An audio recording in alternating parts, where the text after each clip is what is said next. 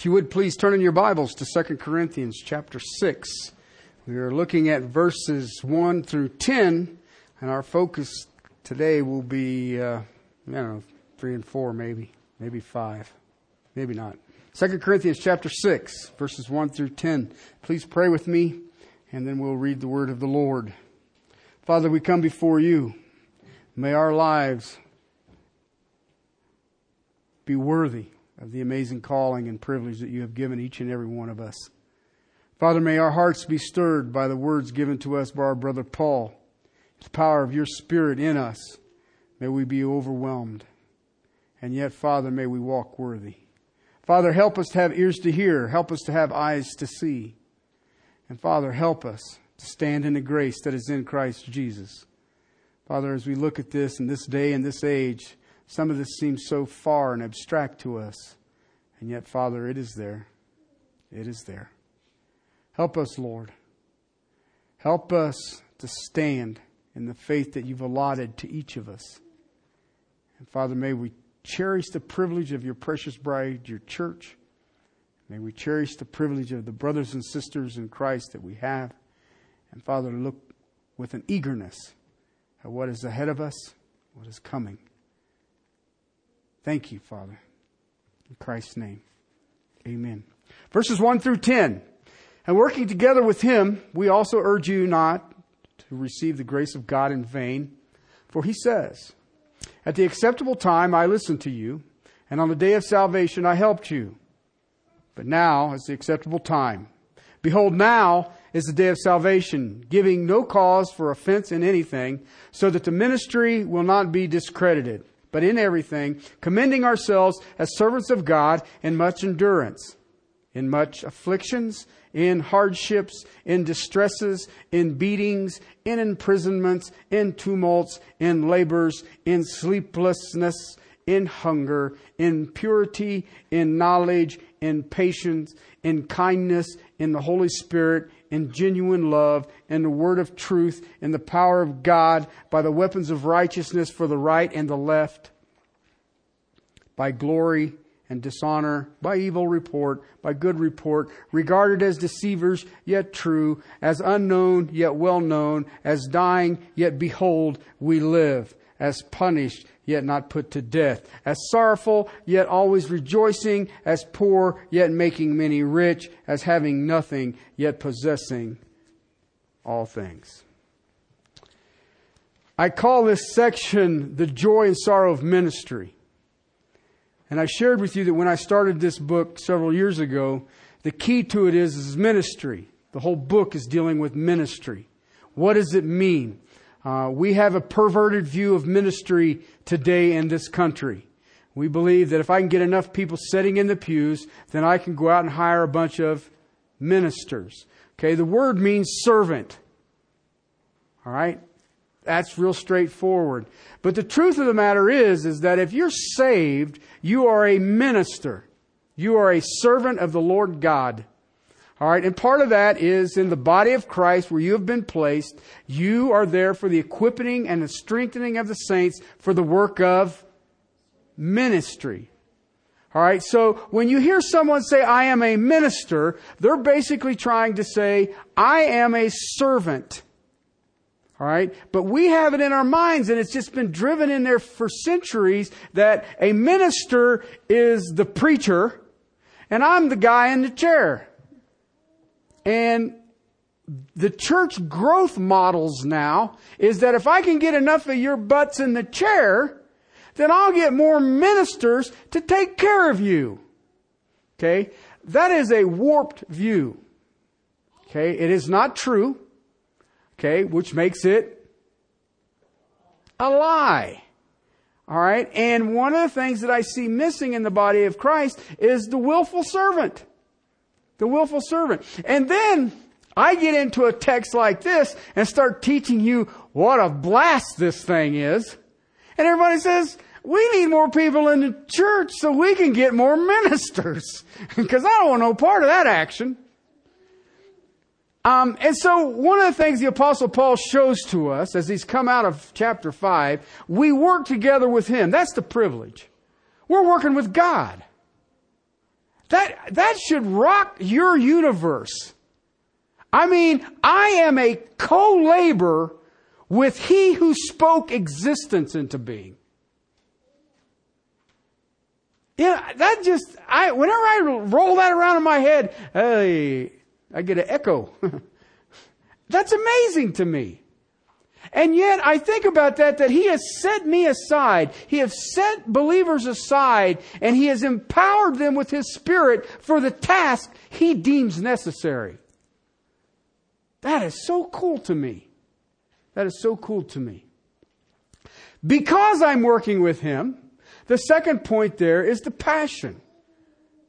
The passion. We urge you not to receive the grace of God in vain.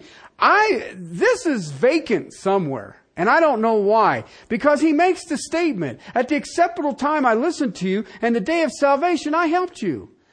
Because you and I are working with God, it should be a passion that the people that we are involved with do not receive the grace of God in vain. All right? But you're surrounded by people. You don't believe me? I'll tell you what. You go ask a person who claims to be a Christian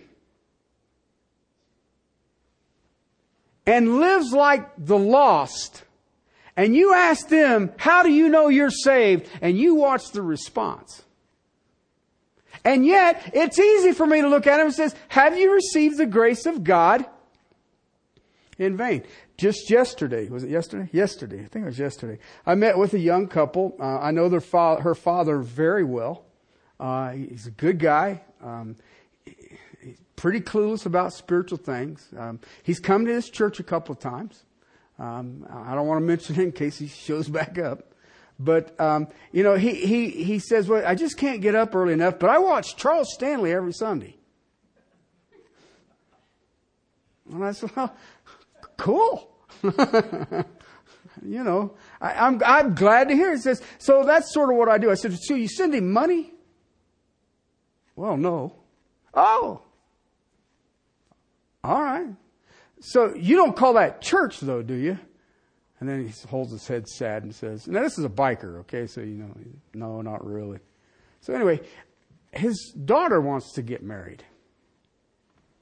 All right. And he says, I want you to meet my daughter. She wants to get married. It's all right. So I, I show up and I'm sitting there chit chatting with them and, and, and I said, well, congratulations. I think it's totally cool. Her fiance is there and all the rest of it. And we're just sitting there and they said, well, would you be interested in doing the wedding? And, and you know me, beat around the bush. No, not interested. And they're well, but aren't you a pastor? Yeah, I'm a pastor. Yeah, that's what I do. But it's, you know, I, I only do the weddings of those who attend the church. Well, you wouldn't do our wedding. Well, that's usually what no means. Okay, and she said, well, you know I'm a Christian. I said, really? I said, well, that's cool. And, and uh, then she told me, she said she lives in Chicago. She wants to come back here, get married in Colorado. And I said, well, that's, that's cool. I said, you know what? If you invite me, I'll come to your wedding. I don't have any problem. But I'm not going to do it.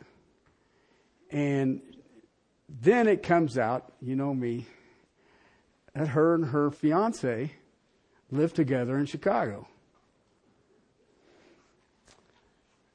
Mr. Bashful. I said, Why are you getting married? They said, What? It's because they're not doing this until next July. And I'm like, Hey, you could be grandparents by then. But uh, uh, I said, uh, I, you know, I said, by the fact that you two are living together and it doesn't bother you, okay, tells me that you're not Christian. Okay, man, I can just ruin a happy time, can I? Okay, and then I'm not here to condemn you. And I, and I made sure that, oh, I ain't condemning you. But you know what? I have a passion that the grace of God is not in vain. And just because you celebrate Jesus' birthday doesn't make you a Christian. That's like staying in a church makes you a Christian. No, it doesn't. That's like standing in a garage makes you a car. No. Okay? But Paul's thing is, I don't want you to miss this opportunity. We are in what theologians calls the age of grace. Absolutely, I agree. And you know what? People ask me, well, when can't you be saved? When you die? When you take your last breath, you're done. Okay? But up until that time, you still have a possibility. All right? So these are the kinds of things that you have to deal with. But I moved in last week dealing with this power. This power. Verses 3 through 7. Here's what he says. Giving no cause for offense in anything. The key phrase there is in anything. Why? I am a minister, a servant of God. I am a minister of the gospel. I've been called by God with a message of reconciliation. And Paul's telling everybody, look real close at my life. I want you to see me because there is nothing in my life that would bring offense to my mission.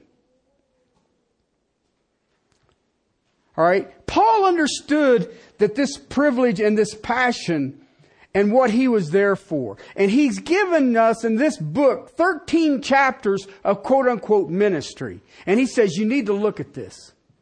And you need to look at it really hard. Paul wanted people to look at his life. He wanted them to look as close as they could because he knew they would find nothing. Look at it. Why? Because there's nothing that can cause offense. Okay? Because when you reject Jesus Christ, Paul is saying, it's all gonna be on your head.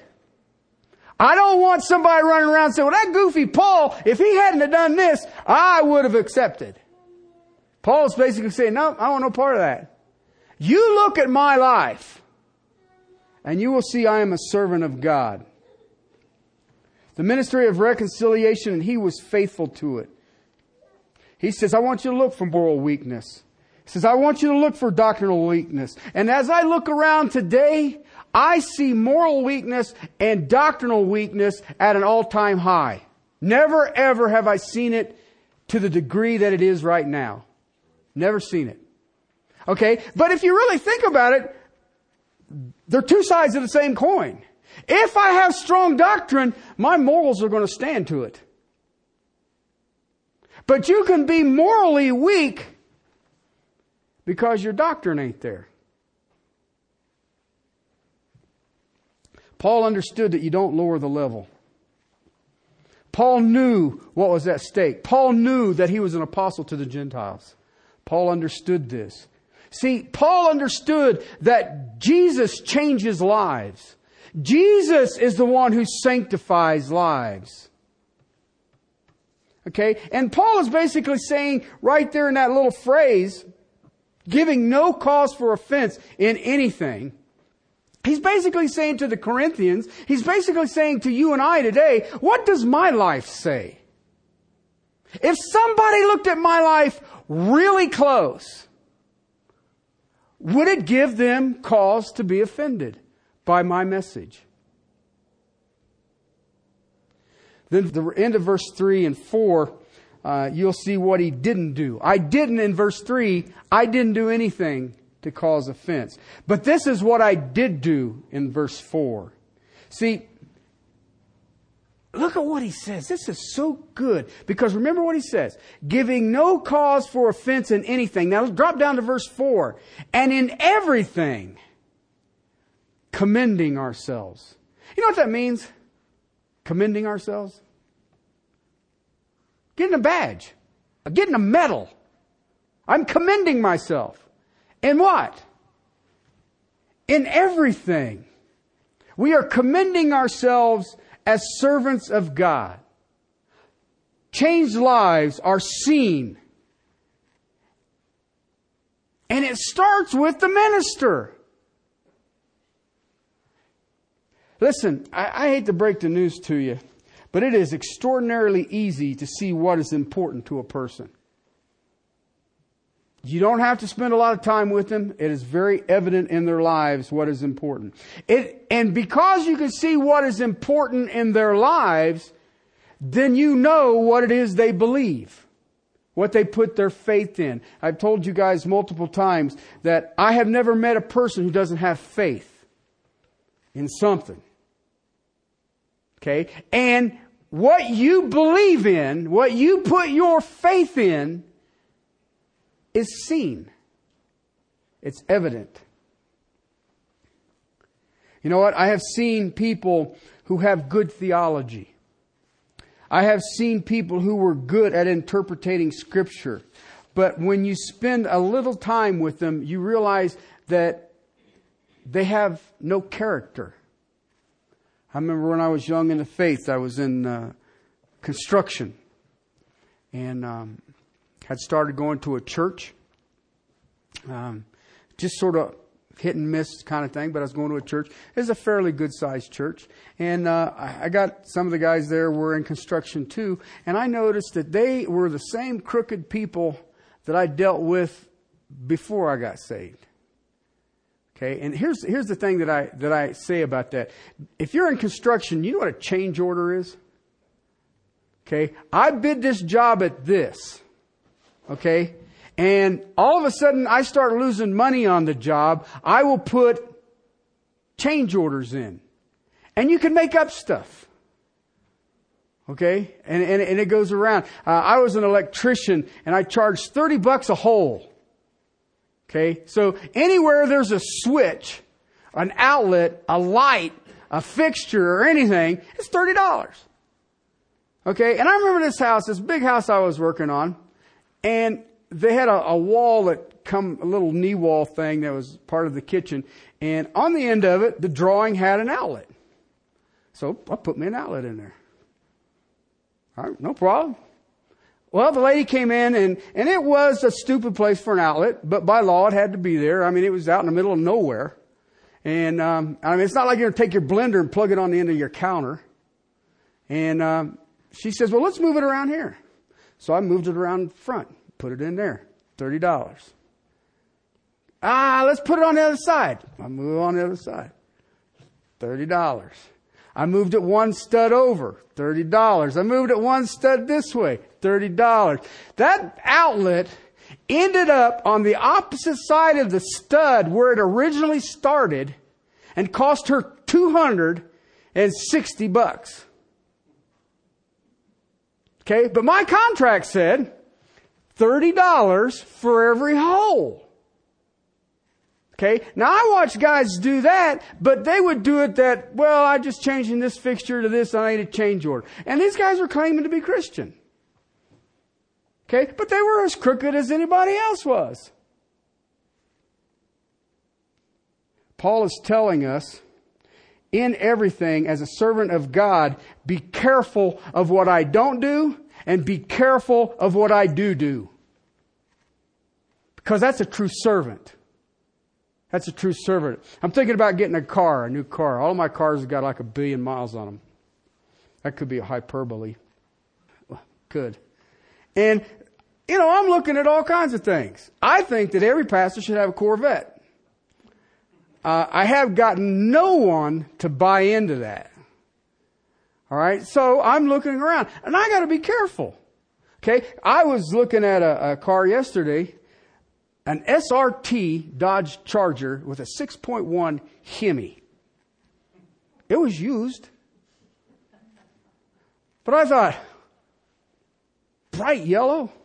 If that isn't pastoral, I've never seen pastoral. 22 inch wheels all around it? Dude, it's got traffic ticket written all over it.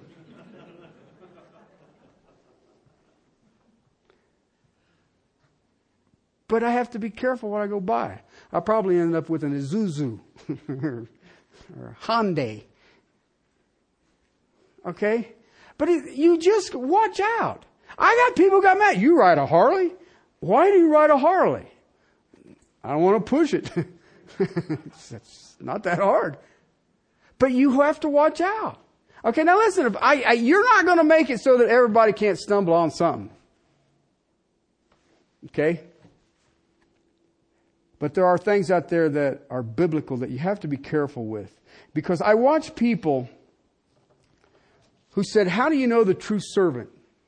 You know, I've had people, since Matt, uh, by the way, he says hello, um, has left, he says, Well, what are you going to do about another elder? I said, Well, you know what? God was providing elders for since the birth of the church.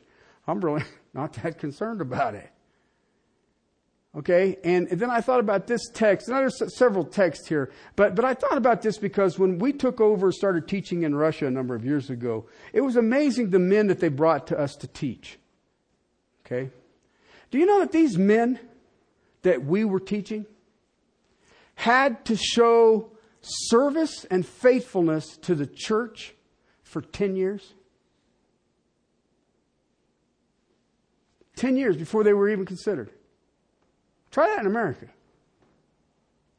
They had to show that they were working. Now listen, we look at paper. Did they graduate? What was their education? Do they have a reformed theology? That's the stuff that we look for. Are they popular? What's their personality like? Have they ever been published? Have they been successful in their present ministry? I call that, do they have a religious empire? Do they have fame? Are they prosperous? Are they doing okay materially? Okay? That's what we do. There's a website that you can get on right now. I don't know what it is called. That you can get on and find out what churches are looking for pastors and what pastors are looking for churches. And you just go through it. It's comical. It is hilarious. And then I back away from it and realize that it's tragic. Because what the churches are looking for is a CEO. They're not looking for a shepherd. And then I look at these shepherds, they're looking for a business. Um, I was approached by a church a number of years ago, and they had a television program and all of this other stuff, and they got this big old hum jammy building and everything, and and and then I started asking them some questions, and and I found out the history of their pastoral staff, and it was tragic. Had to do a lot of uh, what do they call it, internet porn, and I'm sitting there going, wait a minute, the shepherds are doing what?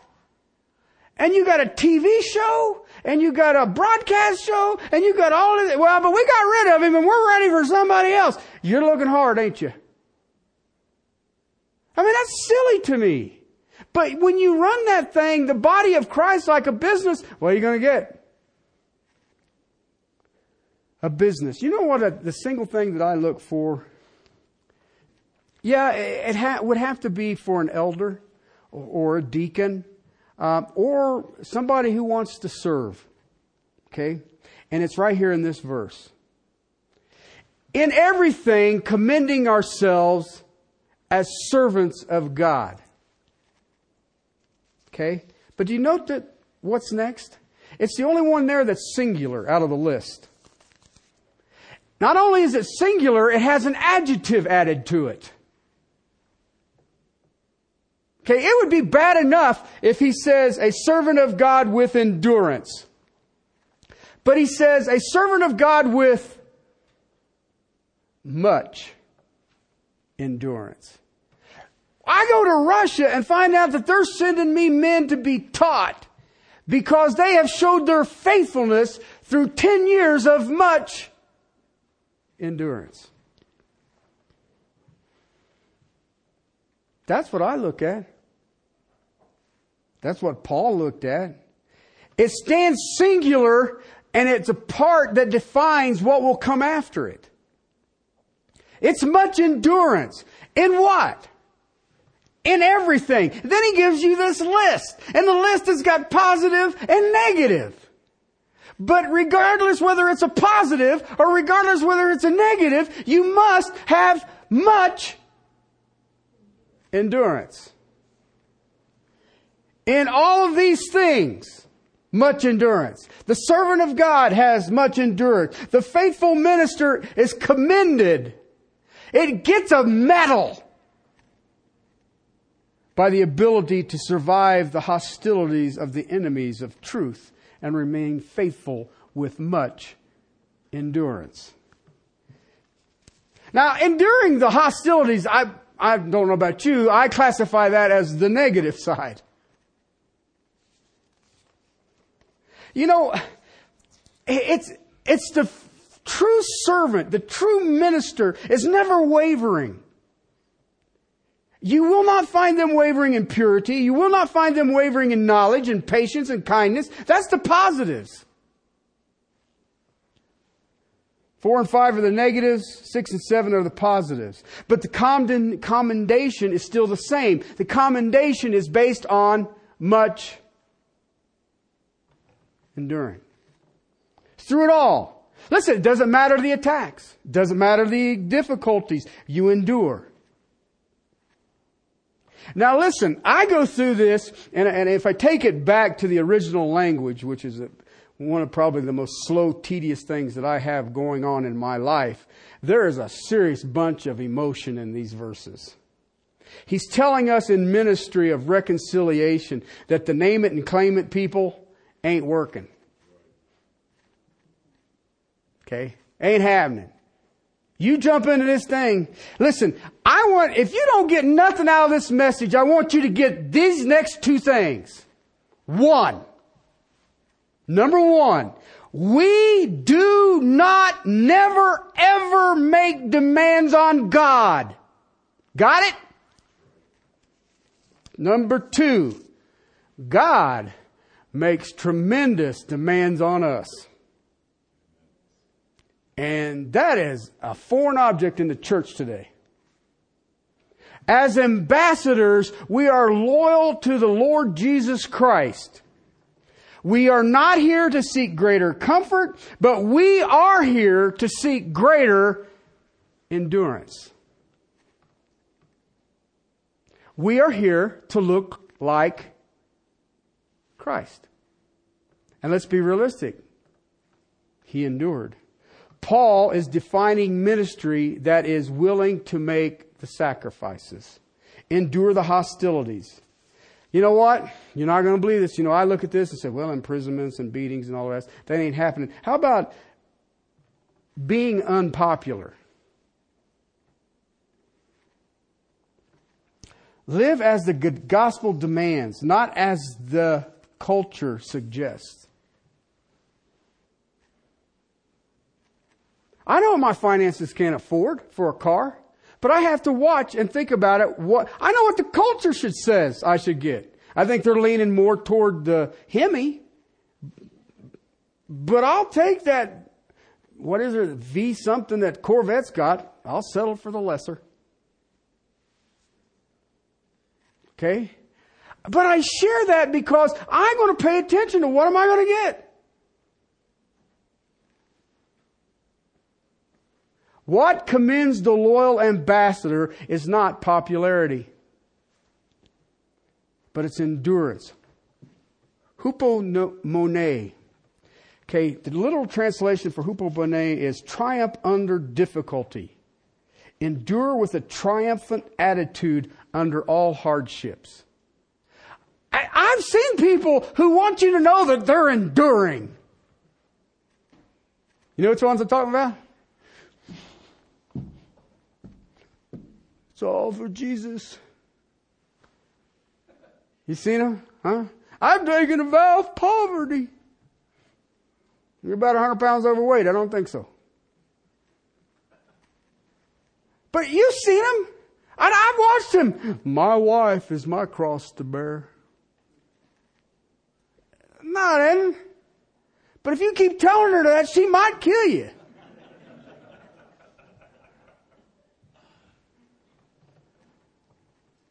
To triumph under difficulty, to endure with a triumphal attitude under the hardship. That's what it means with much endurance. That is what commends the minister. Okay, now the list here of much endurance, and then he defines endurance, and he starts off with the negatives. Okay, and you, and you need to look at these because it's easy for us to think about the Apostle Paul and his imprisonments and being stoned and a few other odds and ends and all the rest of it, but that's not exactly how this thing plays out because it says, in everything, commending ourselves as servants in much endurance. Okay. Then he starts getting plurals. Okay. First, in affliction. Okay. The word affliction in the original language means pressure. Pressure.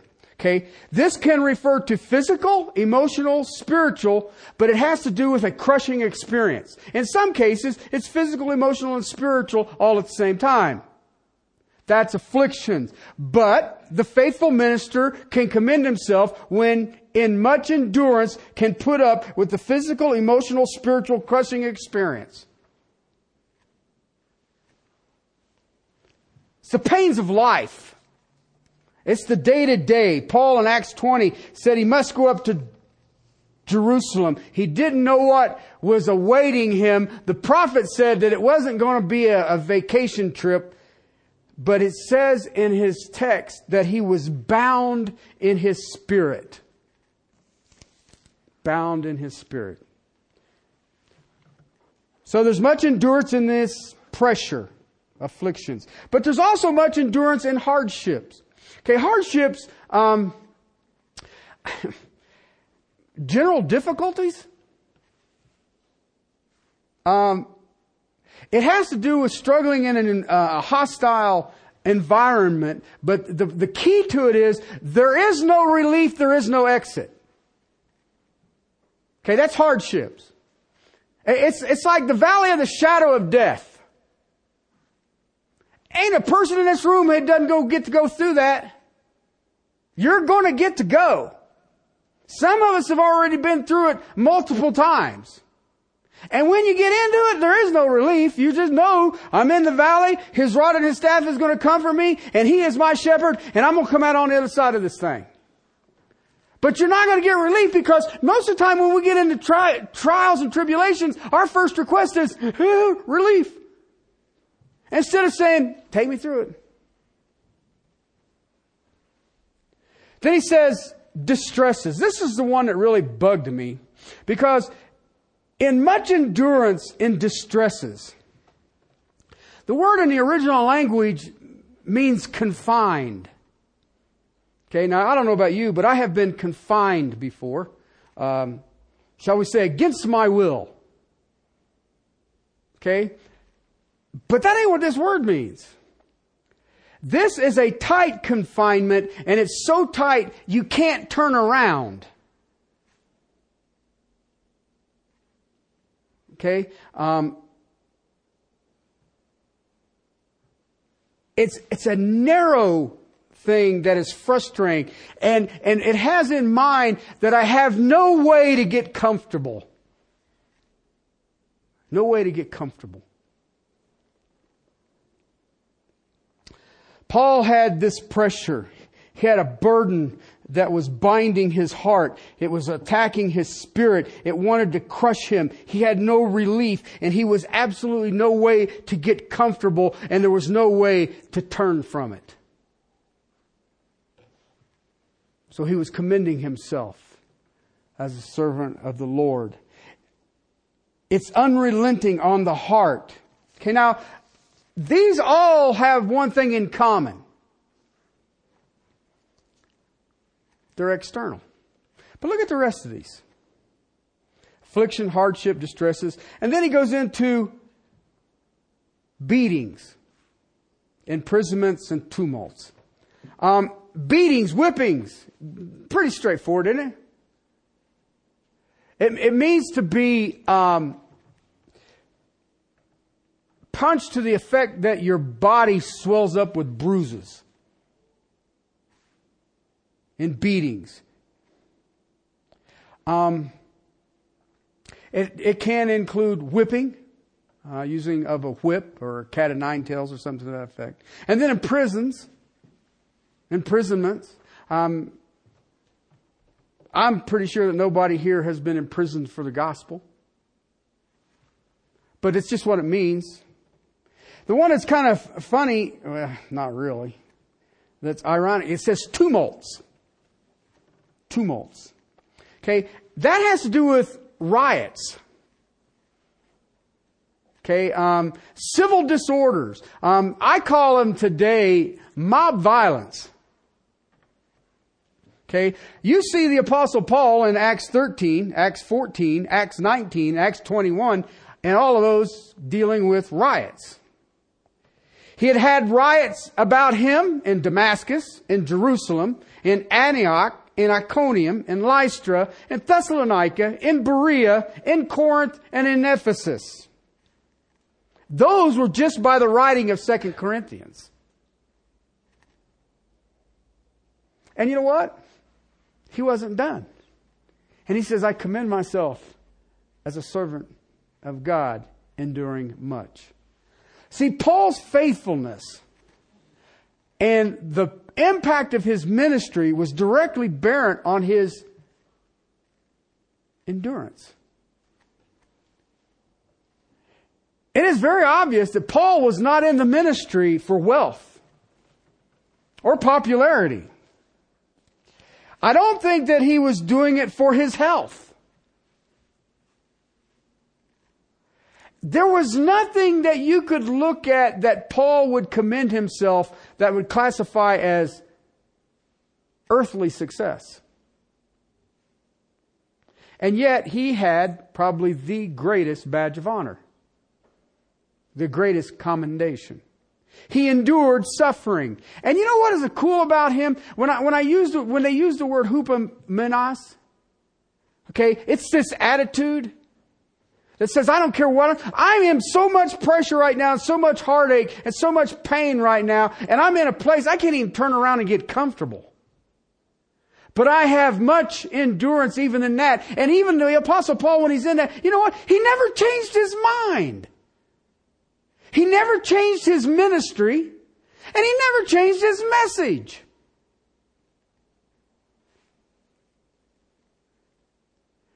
We would call that he never blinked. He never flinched. He never held back. He never grew weary.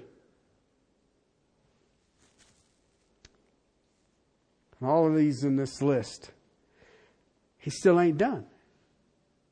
Because, see, these would be part of the internal struggle that you have because you are serving the Most High God. It would be part of the effect of the society would have on you because you serve the Most High God. But then all of a sudden he adds in here what I call self-inflicted.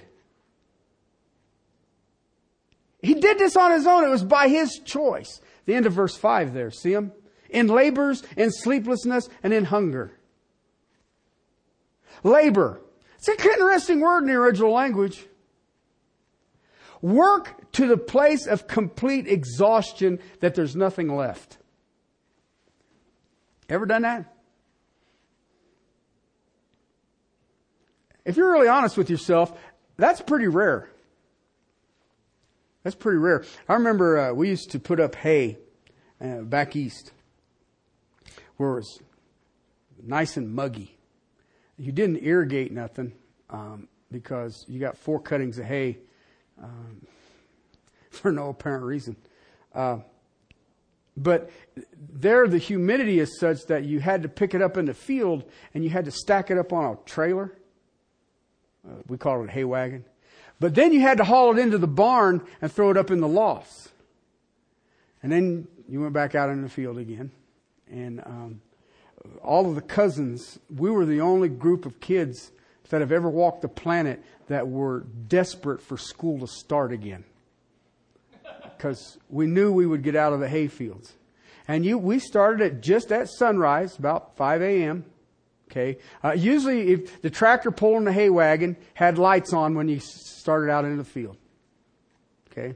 And you worked until either the field was done uh, and it's all stacked up in the barn, or it got too dark and uh, and all the rest of it. But even when I did that, I didn't work to the place of exhaustion. I mean, you cruise over to Granny's house and have your great big old feast of food, and they, used to have big jugs of ice water. Remember the gallon glass milk jugs? Maybe you just know glass milk jugs. Well, they used to have glass milk jugs. And uh, we would have those full of water, and you sit there and we'd talk till 10, 11 o'clock at night. The cousins would, and we'd go to sleep on our living room floor and back at it again in the morning. But we didn't work ourselves to complete exhaustion. I don't know if I've ever worked myself to complete exhaustion. And I've worked outside in some, some hot and Where's the air conditioner in the hayfield?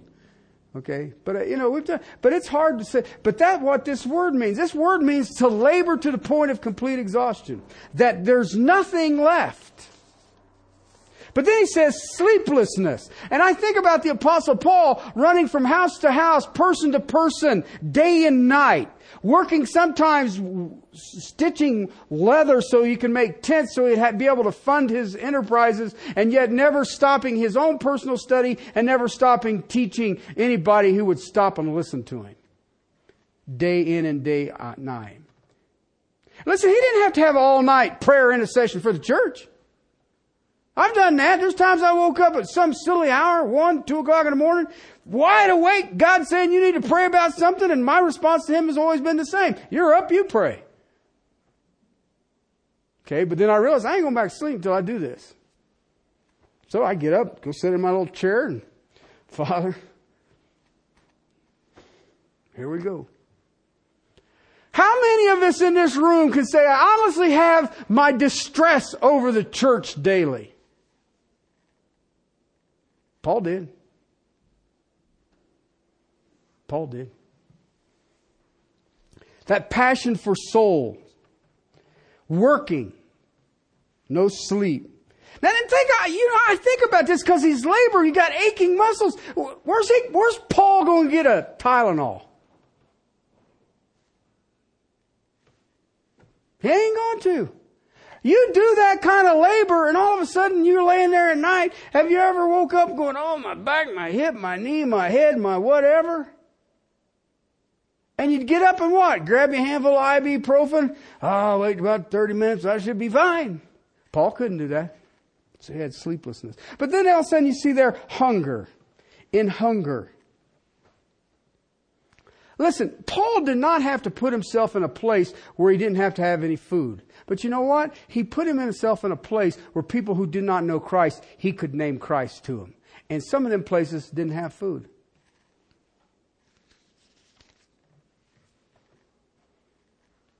You know, I've read the text that says, you know, it is honorable for a man to want to be an elder. It is. It's something to achieve over. But I'm going to ask you a simple question. What are you going to do with that? What are you going to do with that? That's some serious stuff right there, people. In much endurance in all things in afflictions, the pressures that's going to come upon you physically, it's going to come upon you emotionally, it's going to come upon you spiritually. In hardship, just flat out miserable. In distresses, imprisonments. I can't turn around. I'm in a fight right now that I can't go forward. I can't go backwards. I can't get comfortable in this fight.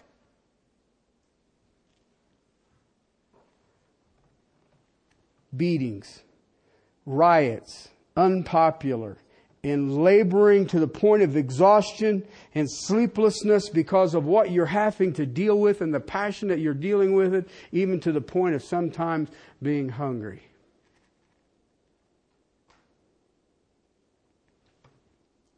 And yet, through all of this, Paul uses it to measure his ministry. I commend myself. I commend myself. He was not pop. Listen, Paul's not popular in the world. Romans wanted him dead and Jews wanted him dead. And you know what? And if you're really honest with scripture, there's a handful of churches he wasn't real popular with. Paul at this point proved his endurance. And he wasn't done. He knew what he could, what, he knew what could be to him because of what God had called him to. He understood. To the point that he could say, My life is not dear to me. I'm being poured out as a drink offering.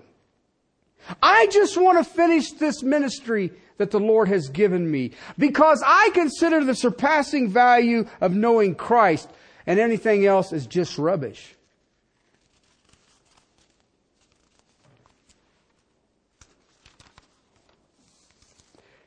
Paul says, I know what it means to have, I know what it means to have none, and yet he was content in all. Ask yourself that simple question. I'm a Christian today. I will leave this earthen vessel and spend eternity with God. And with just that, I am content in all things.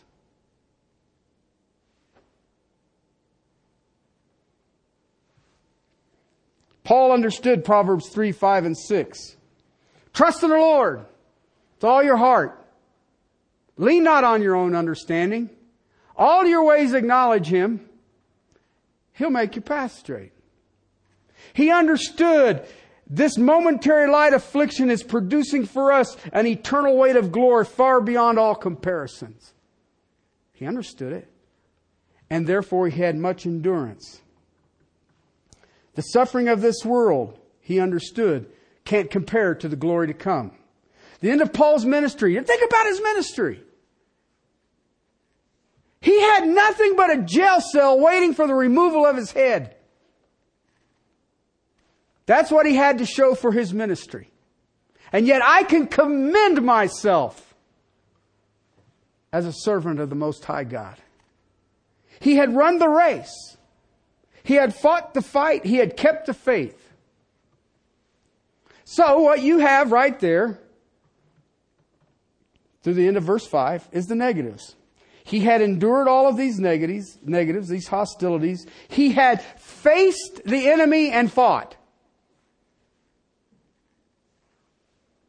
That is what is seen in Paul. That is what is seen in a faithful minister. He endured the negatives. But there's positives. He gives three lists, he gives us three sections of three negatives. He gives us three sections, three words, and three sections of positives. But you have to wait till next week. Let's pray. Father, to your glory and praise, thank you for my brother Paul. Father, thank you for this text. And Father, uh, even in the negatives, there's an encouragement. Lord, I, I just pray that uh, you will raise up men in this congregation with much endurance. And the ladies too. But right now for the men. That they're willing to understand that the commending of themselves as servants of God takes much endurance. Help us, Lord. Help us to understand this privilege. Father, fire the passion. And Father, show us the power that we who are called by your name will walk in a manner worthy of this amazing calling. To your praise and glory. Amen.